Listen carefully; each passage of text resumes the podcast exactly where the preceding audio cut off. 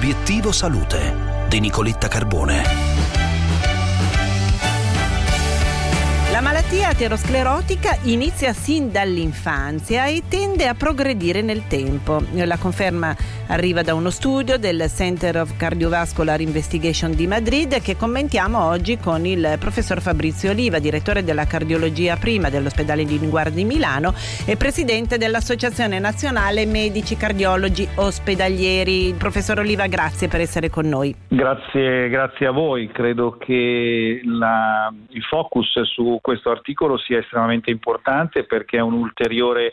conferma di quello che nel corso degli, degli ultimi anni, eh, in seguito a tutta una serie di eh, contributi scientifici, abbiamo imparato, quindi che la malattia cardiovascolare aterosclerotica esi- esiste, eh, agisce precocemente già nell'età infantile, abbiamo dei dati molto importanti che ci dicono che nei eh, pazienti di eh, età e nei soggetti di età media eh, un 71 e 43% rispettivamente di pazienti di sesso maschile e femminile hanno già una qualche evidenza di una aterosclerosi uh, subclinica. Uh, quindi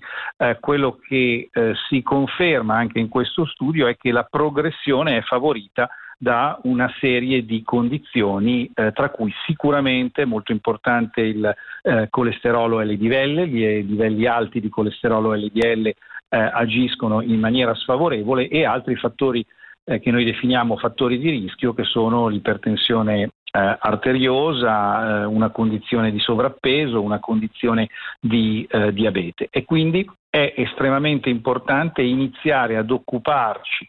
di eh, malattia aterosclerotica e di fattori di rischio e di fattori causali come il colesterolo LDL eh, precocemente durante eh, la nostra eh, vita. Professore Oliva, come si può evitare la progressione della malattia? Eh, quanto conta lo stile di vita? Che impatto ha? Lo stile di vita è sicuramente eh, importantissimo, fondamentale, anche questo lo eh, abbiamo visto in tutta una serie di studi e quindi è chiaro eh, che eh, muoversi in maniera eh, adeguata